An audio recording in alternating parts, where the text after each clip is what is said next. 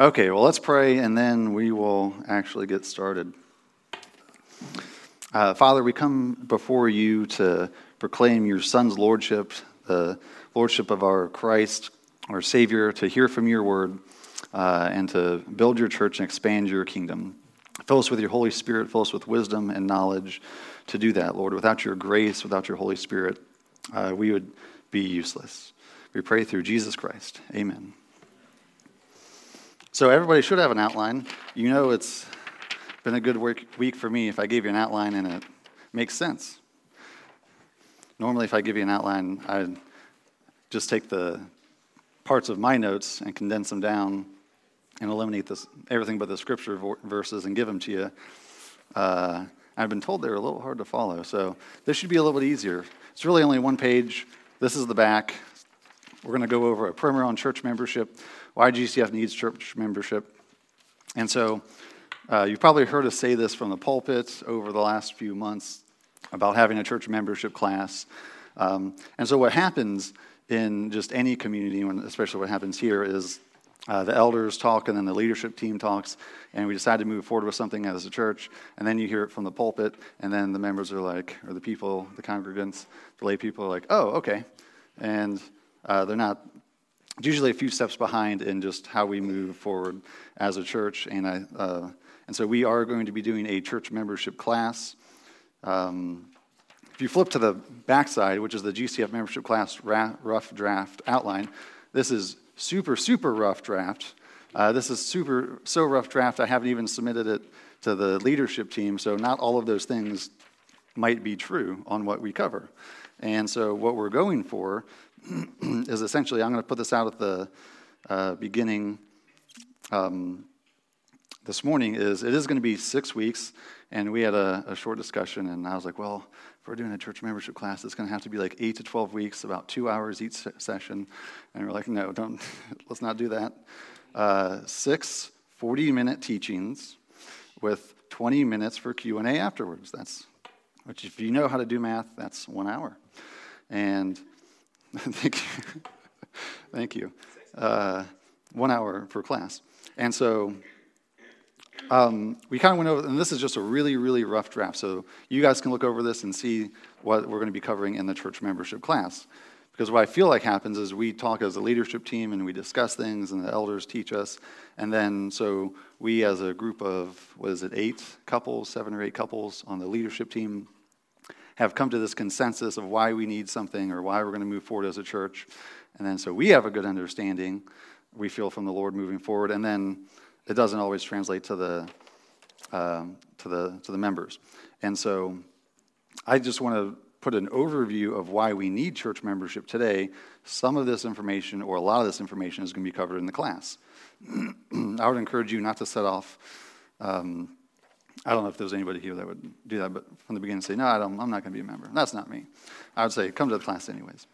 But what I'd like to see is we could, this is all up to in the air, and just so people have an idea of what's going on, is we can do it on Sunday afternoons or, or Wednesday nights or, or Sunday evenings. But if, if it's going to be six weeks, if we start, start October 9th or 16th, we'll be completed with the class uh, by the first Sunday in Advent, which is November 27th. And that would be a great start to the Christian New Year. And so, like I said, most of this information is covered in the class. If you look over the outline that we may use, it's going to look something like this, but this is not set in stone. Uh, but that's a good idea of what we'll cover. and so, I'd be willing to bet that most congregants uh, would think of church membership uh, in the church, membership in the church, much like membership in a club. So we think of like if you go on to Wright State, as, as Rock Campus Fellowship goes on to Wright State here uh, tomorrow, as the first day of classes, uh, you're going to see all types of student activities and body life that you can join yourself to to be part of of the university in a in a sense where they've got swimming club, they've got soccer club, they've got uh, badminton club, racket club, they got rock climbing club, they got philosophy club, they got anything that'll pretty much tickle your fancy. I, I even think there is a, a, pagan satanic club you could join. Uh, and I wouldn't suggest joining that one. So, just in case you're wondering. And so, all these clubs are designed of we have a common thing unifying us or a common idea, and I'm going because I'm going to be around like people. That's actually not what church membership is. That's not the heart of church membership. There's a little bit of that in church membership, but uh, like I'm part of a real estate club online. I've never gone, and that's a club, or that's a membership, or that's a place where you go to where I could use other people to benefit me.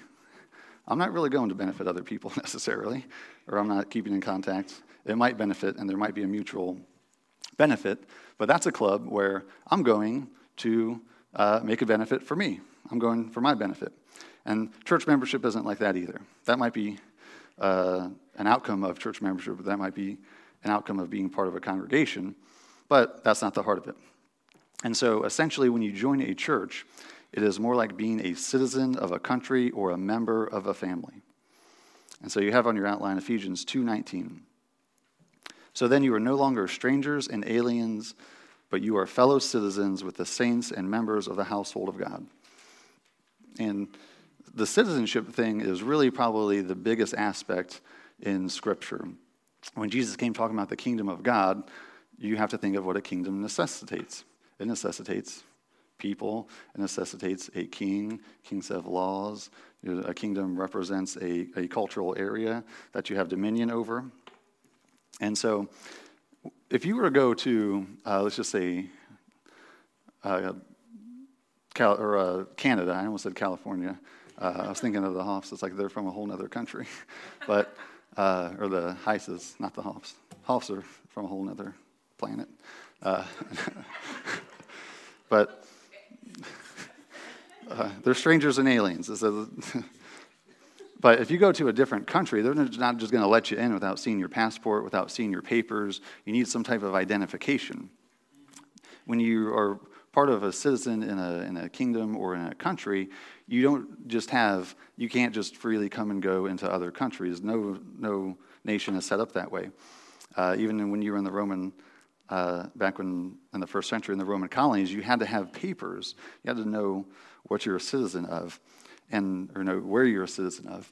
And so we kind of negate all these ideas in Scripture, or all these allusions in Scripture that, that the apostles and Paul and the Old Testament writers use, and we just implement and supplant our, our own individualistic modern ideas in there. And so I've done this in my life. Most of us have probably done this to some degree, where we just church shop and hop and hop from church to church, and we do that all of our lives, or we stay part of a church.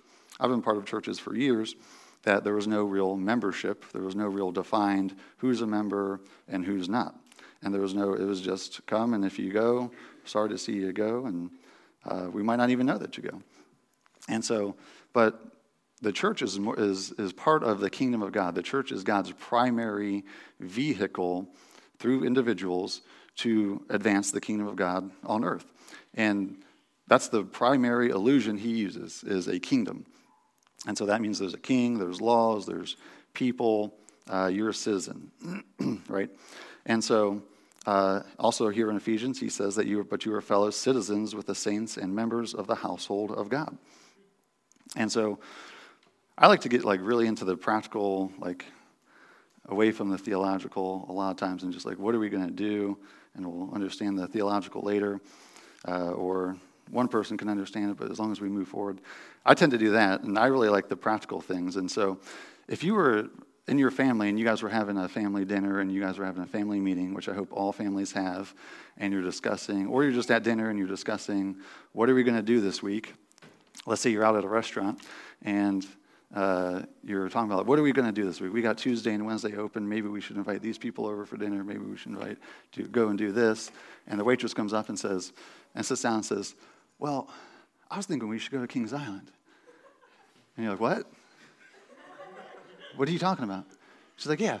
Well, I think we should go to Kings Island, and if you guys foot the bill, we'll come. I'll meet you there. I'll pack the sandwiches. Uh, I get a really good deal on the stuff out of the kitchen. You're not to be. You're to be like, what do you? No, this is like our family. We're going somewhere. You're not part of our family.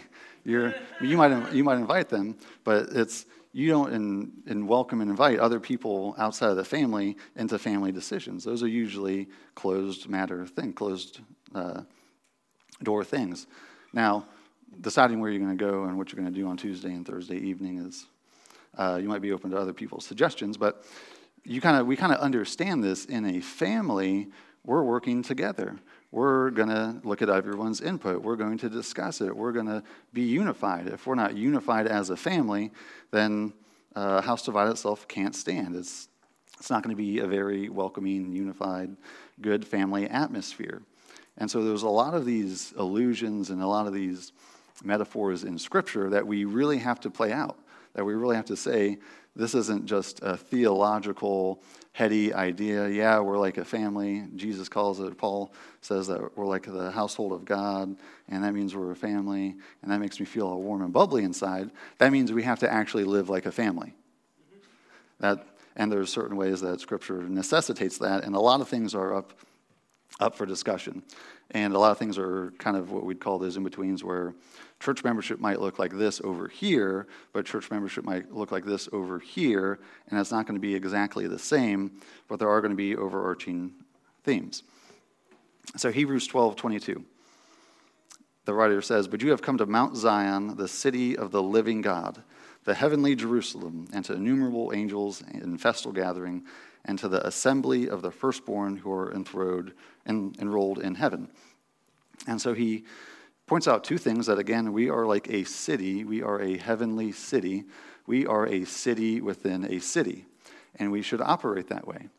And so, um, uh, socially speaking, there's a couple things that happen uh, if, let's just say, two people got deserted on two separate ships and landed on an island, and they've never met each other before. And like, wow, this is really weird. We're here. The first thing you're going to be like, all right, who's in charge? who's in charge around here? When you walk into a new place, when you walk into a, a store, when you walk into uh, a business, any place of business, when you walk into any of those campus meetings, uh, the, the student meetings, one of the first things you always ask is, who's in charge? What's, what are we doing? Who's in charge and what are we doing? And so that's an aspect of, of living as a citizen is identifying who's in charge, what are we doing, how are we going to operate, and, and our goal, obviously, as a church is to uh, do that in, according to, to God's law, according to God's standards. And so those are the first things that should happen in, in a church. Those are the things that should happen pretty regularly and, and often. And so 1 Peter, let's go to that one. 1 Peter 2 9 and 10. But you are a chosen race, a royal priesthood, a holy nation, a people for his own possession, that you may proclaim the excellencies of him who called you out of darkness and into his marvelous light. Once you were not a people, but now you are God's people. Once you had not received mercy, but now you have received mercy. And so, What the Hebrew writer says when you've come to the assembly of the firstborn, the word ecclesia, the Greek word for church, literally means the called out assembly. And so there's many ecclesias in the New Testament. If you go to Acts chapter 19, when they're rioting, uh, when they're rioting against Paul, they are called, the people who are rioting are called an ecclesia. They're a people who have been called out. They, are, they were called to something, they were called to riot. So I don't think that's what our, usually in Scripture, when you see the things you can easily identify as bad, we're not called to do that. Just so everybody knows, we're not called to, to riot. We're not that type of ecclesia. But they couldn't have been a people, they couldn't have been a group of people if they didn't assemble, if they didn't gather together, if they weren't, uh, they couldn't be individual and say, well, I'm going to be part of this riot on Tuesday and this riot on Wednesday. And they're never going to get anywhere with that. And so, um, what Peter's bringing out, and what I want to bring out, is that there, it's a people. He uses the nation analogy again, but it's a people who have been called out, who are gathered together. And so, part of church membership is just very simply gathering around a unity of mind and purpose and distinction, and saying, We are God's people, and we are here to do this. And so, um, hopefully I'll leave myself a little bit of time to uh, talk a little bit about the outline because I think some people usually get like scared, like, oh, what am I getting myself into? like, I don't know, like, what am I, what am I signing up for? Well, if you, if you do go to the, the back of the outline that we might use, if you look for the qualifications for members, that's the shortest one. Uh, and you're like, I know a lot of people deal with things like, I don't know if I, I like, well, will they choose me? that's not how it works.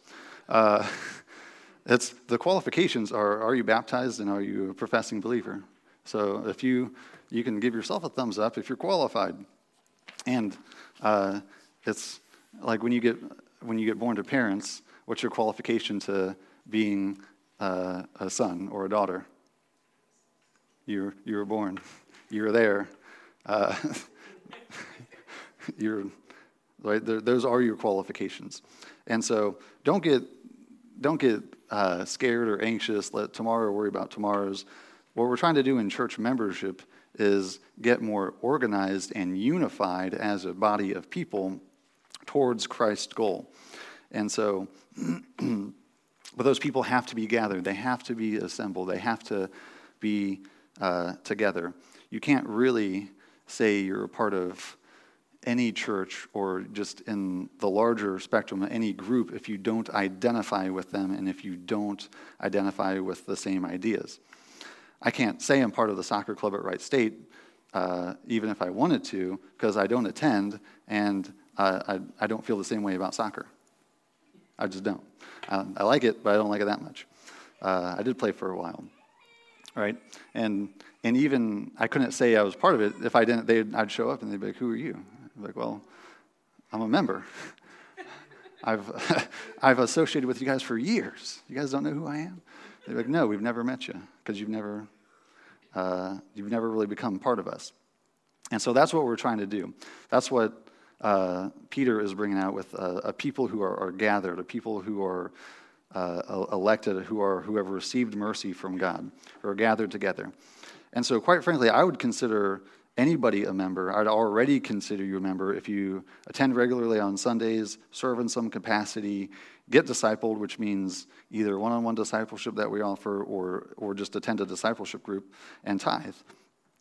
And so let's talk about those for a minute. Um, Hebrews 10:25 just says simply, "Do not neglect the assembling." Let me not quote it. Uh, Do not neglect to meet together, as is the habit of some. And so, if you ever search, you know, just do a Google search or some kind of search of like New Testament Bible verses on church attendance, and it's like you find like one or two or or whatever, and it's not very much. It's because a lot of times these ideas in Scripture, if you don't presuppose them or if you don't already, if you assume that that's not in Scripture, then it won't even make any sense. None of the epistles could have made any sense if he wasn't writing to a people who regularly gathered together. And so, ever since, um, ever since Christ's resurrection on that first Easter Sunday, all of the Christians were meeting on, on the Lord's Day. They had taken the uh, Jewish Sabbath on Saturday, and, and the New Covenant started in the first day of the week, started with grace on Sunday. And so, if you you just can't be part of a people if you don't meet together. You can't be part of a family if you're not there. Now, uh, I don't go over to my dad's house. I haven't lived, you know, with my parents for, um, has it been almost half my life? It's been a, good portion of my life now. So that would be, let's see, uh, 17 years. I haven't lived with my parents for 17 years. I moved out shortly after I was turned 18. And so I don't go over there regularly. I don't go, or, and I don't go over there every day. I don't live with them. I don't sit under my mom or dad's house rules anymore. I've got my own family and my own household, but I'm still part of the family because I see them regularly. I'm still part of their family, but there's a, a new family that's been built, and that's in a new household. And so, um, all that to say is, is there is a, a, a of time, you know, especially if you're talking about a family, when you move out and you become, and there's ways to do that. And so, but if you don't meet regularly, I'm not, my dad wouldn't say that I'm not part of the family, but I'm not part of his household, is what I'm saying. And so, if you don't assume regular attendance in the New Testament, just nothing makes sense. And you just can't really uh, be a member of any body of people if you don't attend. And so, serve. 1 Peter 4.10 Let's go there.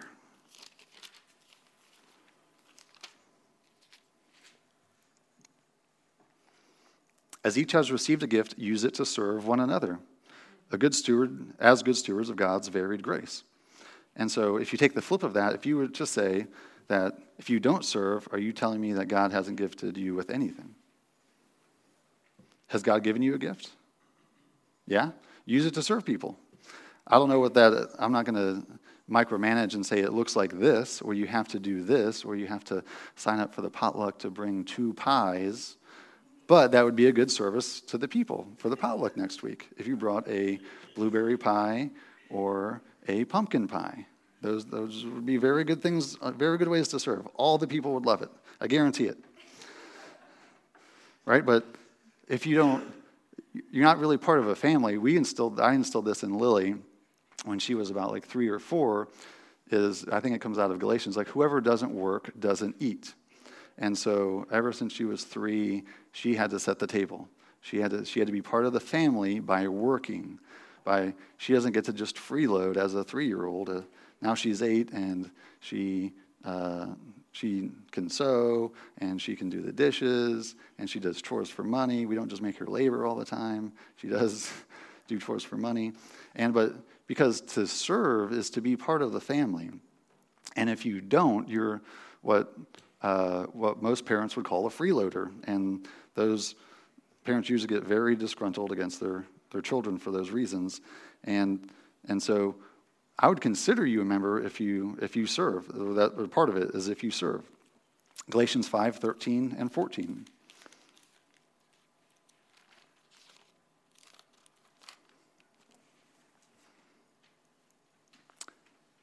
If you were called to freedom, brothers, only do not use your freedom as an opportunity for the flesh, but through love serve one another. And so that's part of what we're doing as, as, as members, as a body of people who are going to stand together and say, reunified in, in love for one another, reunified in the lordship of Christ, is that we're going to seek to love one another and serve one another. And we're going to regularly encourage everyone to do that. And so get discipled, Hebrews 10 7. I'm going to make you guys flip a lot, unless he's putting it up on the screen. Look at that. I had a short, as I'm turning there, I had a short discussion with uh, Noel last night about um, just encouraging people. Like maybe we shouldn't even put the stuff on the screen. Maybe we just can encourage you guys to open your Bibles and flip there. But either way, pay attention. Um, where are we on? On the wrong, I was in the wrong chapter. Okay. Hebrews 10, 7. I'm sorry, it's Hebrews 13, 7. Remember your leaders, those who spoke the word of God, consider the outcome of their way of life and imitate their faith. And so that's what you do as think about in a household as you imitate your mom and dad as you grow up you're imitating and you're growing up into maturity and so if you attend regularly on Sundays, serve, you get discipled, part of that is as a body of people imitating the, what I want to do is imitate the more mature people. Sometimes, Friday nights, I want to imitate, imitate the less mature people, but my wife holds me accountable, and so uh, we compromise. And, and so, but what we, what the writer of Hebrews is calling us to is imitate the those who led us to Christ, those who um, are that we can tell are mature in Christ. And it says, consider their outcome and way of life. Is this a person who would be worth imitating? Look at their life, and directly corresponding to that is their faith. Right? Let's go to Proverbs 3. I'm sorry, 1 Corinthians. Uh, let's do 1 Corinthians 4. Let's do that one first.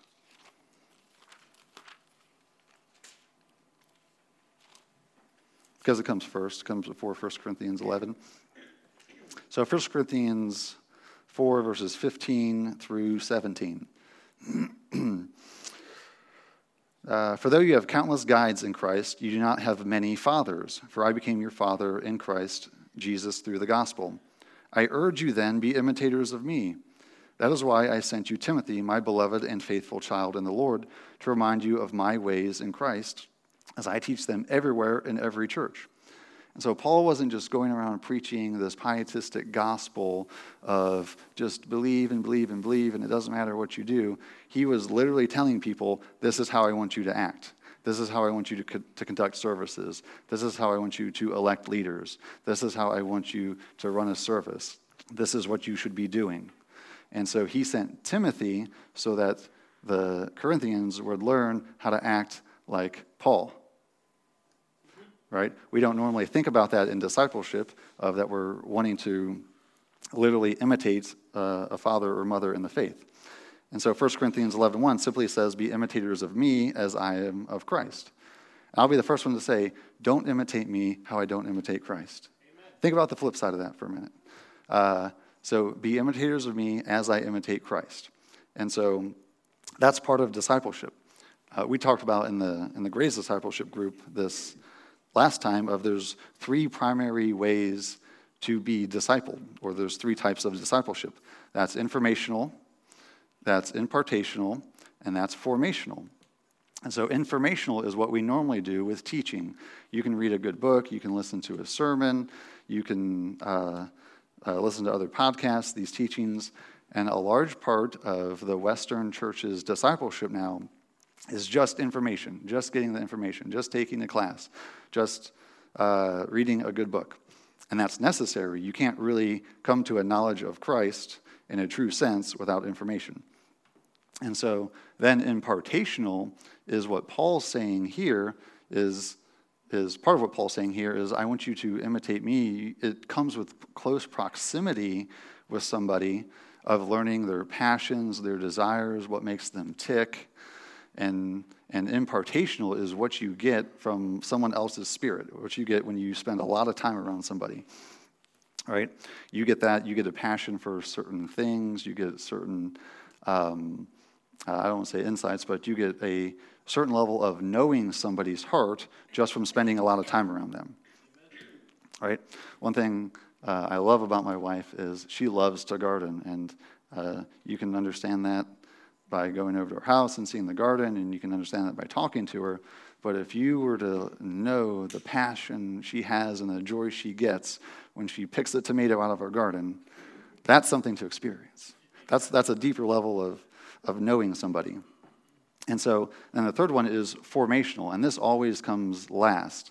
We don't start with formational of, of formational is in the positive, you should do this you should go in this direction. You should consider, uh, you know, you should consider maybe controlling your tongue. You can maybe consider, you know, how those life decisions might affect you. You know, there's always there's the positive aspect of formation of of go this way, or and then there's the negative aspect, as in correction of informing form, forming character. Hey, I noticed you came to church drunk. You shouldn't do that. Uh, that's a corrective action, right? And so formation always comes last, always should be. You should never, we, and we don't seek to start with correcting or with for, forming. That always comes after informational, after you hear the gospel, after you see how we live, after we spend time with you, after, you know, it might be, might be multiple years sometimes, and then we would get to formational. But that is a part of discipleship. That even happens the more we live as a community of people together. You get not just, I'm not just from the pulpit or not just from the, the preachers or, or elders or leaders, you get formational uh, and impartational and informational discipleship from the community of people you live with, the community of people you spend the most time with.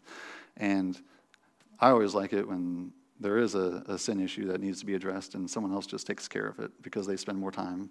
And that's good for me. So do it. Um, and so getting discipled is, I would consider if you attend regularly on Sundays, you serve and get discipled in some capacity, you would already be a member of our church. And then the last one is tithe. So Matthew 23 23. I'll be the, maybe I'm a pessimist at heart, who knows? Actually, you guys probably know. But uh, I'm always the one that I'm like, when I say, I would consider you a member if you do these four things, and tithe is one of them, and then instantly I'm thinking, well, someone's going to say, I don't want to be a member, and I can get out of tithing. But maybe that's just the pessimist in me. We'll see. Let's go to Matthew 23 23, one of Jesus' woes. Woe to you, scribes and Pharisees, hypocrites, for you tithe mint and dill and cumin. Ah, let's just stop there. They tithed. Woe to them. No, for you tithe mint and dill and cumin, and have neglected the weightier matters of the law, justice and mercy and faithfulness. These you ought to have done without neglecting the others. and so, very simply, Jesus instills uh, the, the mandatory, uh, the tithe the, of your produce of your income. Let's go to Proverbs 3, 9, and 10. Where are we going here?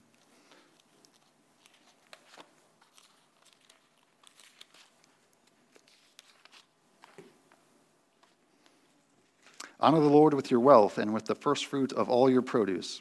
Then the bars will be filled with plenty, and your vats will be bursting with wine. And so, I really don't know how to say this except for it's a biblical concept. It's a, it's, it should be instilled in your mind as I always, I've talked a lot with Connor about this because he's a finance major, is I judge, I really just judge how much people are living in reality by their budget by how much, by, by what they spend. You got to eat, you got to pay the electricity. Uh, if you ever have any hopes and desires to do anything in life, I guarantee you it takes money, or at least you have to buy enough food to live that long to reach that goal. And that's where the rubber meets the road. And so, what he's saying here in Proverbs, um, to honor the Lord with your wealth, with all the first fruit of your produce, then your barns will be filled with plenty. Quite frankly, as a church, we have an electricity bill. They don't give it to us for free. We have lunch every Sunday. That's not free. There's no free lunch. Well, there is, I don't say it's free. There is a, never mind. Uh, we'll talk about that later. Not worth our time right now. But, right, those things aren't free. Um, if you were here at the members' meeting we just had, we talked about our finances and, and how we're doing as a church, right? None of these things, and we have hopes and aspirations as a church of what God's called us to, to spread the gospel in places like India. That takes a lot of money to, to get over there and plant a church. We have a lot of things we want to do in our community in Dayton that take money. And so if you don't get that and to be part of that team, um, then, then uh, I, I hope the Lord gives you insight. Let's go to Proverbs 11 24 real quick. One freely gives, yet grows all the richer. Another withholds what he should give and only suffers want. And a lot of times, um, I've heard pastors use this same Bible verse to manipulate people or to urge people into giving more and more and more in some prosperity gospel type of way. But really, the beyond you, if everyone just tithe faithfully, we you only need ten families to have a a prosperous church. You really, that's the math. If everyone gives 10% and you have 10 families, then you can at least have one full time pastor. There you go. And, but what we want to do, what I was saying is, as, as we, as people give, we have aspirations, we've had it for years since we bought this building, to build a playground. That would be incredibly useful, not just for our congregation, but for the surrounding. We would have tons of we would, that would open up a door to ministry to the kids in the neighborhood. Right? And so those things take money. And as, um, as we move towards church membership and have official roles and, and members, we're not going to have a yearly church membership uh, meeting. We're going to have at least quarterly members' meetings, and we're going to go over our finances and say, This is how we're doing. We've got this much money. What do you guys want to do? And usually They'll be like, I shouldn't say usually because we don't do this yet, but I just uh, suppose a single brother will raise his hand and say, throw a party? No, we probably won't use it to party. And we'll have, like, where are we going as a church? What are we going to use our finances for? How can we advance the kingdom of God? How can we, how can we reach out to more people in our neighborhood? How can we throw a great party, a great celebration, our yearly church picnic coming up, so that everybody in the neighborhood knows that we are Christians and we like to party? How do we, we, we shouldn't celebrate in a way that people are like, yeah, I don't want to be a Christian because when they celebrate, it's, it's not very fun. Uh, so hopefully our church picnic, which costs a lot of money, will be one of, of giant celebration. And so, other qualifications, like we said earlier, like I said earlier, baptism and agree. And when I say you're a professed believer, essentially that's just agreeing and with and professing the Apostles' Creed and the Nicene Creed. And so, hopefully, you know those, at least the Nicene Creed by heart if you've been coming for a couple months, at least because we recite it every Sunday. And once a month, uh, we do the Apostles' Creed. so let's look at some other verses to consider. And so I, my goal is that I think, or my goal is that I would love everyone to just be super encouraged about church membership and where we're going as a church forward, and uh, and not at all worrisome. Um, so Ephesians 4:25, therefore, having put away falsehood, let each one of you speak the truth with his neighbor, for we are members one of another. And so one of those things, I don't know if I said it at the beginning, is you'll never find like a verse about church membership. This is really the closest one you'll find. But if you don't assume it in Scripture, then it just doesn't make any sense. If you don't assume that people know who are members or who are not, then it just doesn't make any sense. And so we are we want to we on a real um, practical level we want to know who who are going to be members of one another. And we'll have a, a roster a list of people who have been through the church membership class and want to be members that are saying i want to honor god and profess christ and i want to be unified in his church. If you don't want that then i don't know what you're doing. And so um, and so membership is one of those things that that's assumed in Scripture, and that how we're going to set it up or how we're going to walk it out is that we know who are members of one another, and we're going to know, uh, uh, you know, we're going to have a roster. And so, John 13, 35, another verse to consider. By this, all people will know that you are my disciples, if you have love for one another. And so, when we think about that in our in our modern evangelical like Americanized way of like we just think of like love and, and feelings, but this is practical ways. One of the um, things that I I don't know why it comes first first in my mind is when you talk about how the world sees and knows that we have love for one another, go to 1 Timothy 5 and see how Paul's telling Timothy to monetarily take care of widows right? Think about how in James, where he instantly says, Don't give seats of honor to people just because they're rich, right? Don't play favorites. And he's putting these church structures in, in play so that people will love one another in real ways, right? Uh, as we talked about in, in Acts 6, when the seven uh, deacons were raised up, that was because the apostles wanted to make sure that everybody was getting cared for and loved for, and that they weren't being uh, racist or sectarian. And, and so, how we operate as a church and how we uh, divide up finances to people in need and how we help people and how we disciple people is how the world sees that we love one another. It's probably happens maybe more frequently on a one to one level of coming out in conversation that, like, oh, yeah, I'm doing this because they're, they're a Christian and we don't get along, you know, on a lot of things, but I love them anyways.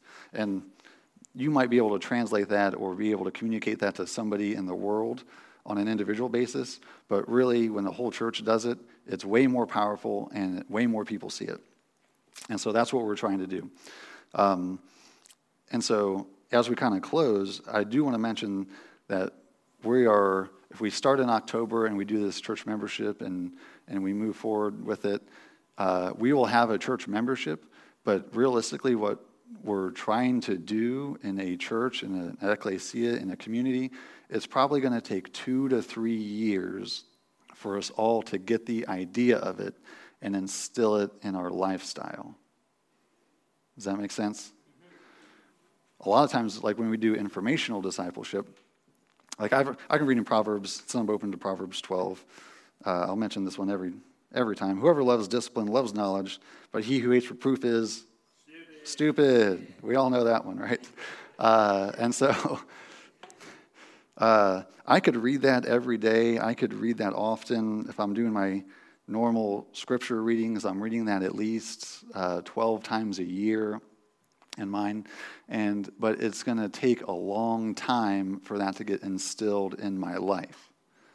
And it's still, I've been a Christian for about eight years now, eight or nine years, and it's still, we're still working on it. I'm, uh, I, I just got corrected last night, and I didn't like it, but it was truth and it was in love, and I had to fight to accept it, right?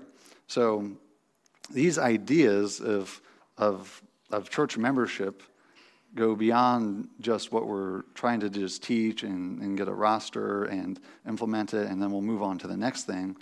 What we're trying to do in a small city, in a small community of people, is build a lifestyle of church membership, build a lifestyle of professing and affirming Christ's lordship, build a lifestyle of service to one another, build a lifestyle of unity in mind and in heart and in action. And so I hope everybody is excited about it. If you get a chance this week or in the next few weeks, uh, look at the outline. Um, some of these things, uh, you know, like on number, uh, the membership responsibilities and privileges, that's the, the biggest section just because people want to know what do I, what do I do? What am I supposed to do? Um, the one thing Josiah pointed out that we need in there is, is worship, fellowship, and, and kind of a community lifestyle. And so some of these things might not, we don't not talk about. Some of these things, most of the things we probably will. And so I want everyone to be kind of excited towards where we're going with church membership, see the necessity of it, and kind of ask yourself, how can I, how do I get on board? How do I, if I don't know the mission of GCF, how do I understand the mission? How, do I, how can I move forward? How do I live more in loving you know, the other members of GCF?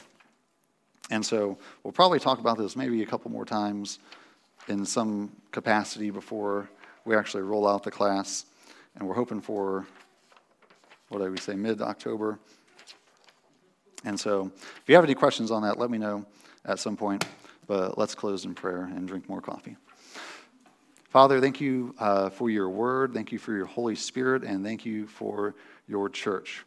We pray as we, as we move towards worship of praise of you this morning that you give us hearts that would proclaim your excellencies, that we would loudly proclaim with excitement how marvelous and how great you are, and we'd see your work that you're doing with us and, and in all of your creation through Jesus Christ. Amen.